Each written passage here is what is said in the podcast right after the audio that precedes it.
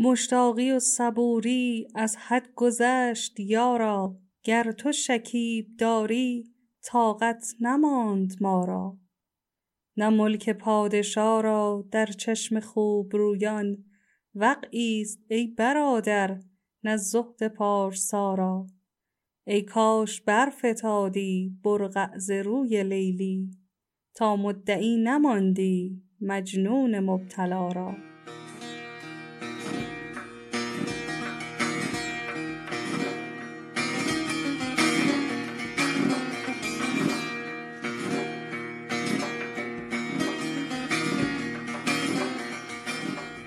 سلام.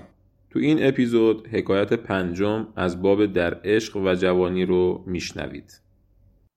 استادی بود که شاگردی زیباروی و دارای کمالات داشت. یه روز که باهاش تنها بود بهش گفت نه آنچنان به تو مشغولم ای بهشتی روی که یاد خویشتنم در ضمیر می آید. ز دیدنت نتوانم که دیده در بندم وگر مقابله بینم که تیر می آید. یه باری شاگرد به استاد گفت شما که دارید زحمت می‌کشید و به من درس و علم یاد می‌دید لطفی کنید و در آداب و اخلاق من هم تأملی داشته باشید که اگر عیب و ایرادی داشتم به هم گوش زد کنید تا ترک کنم.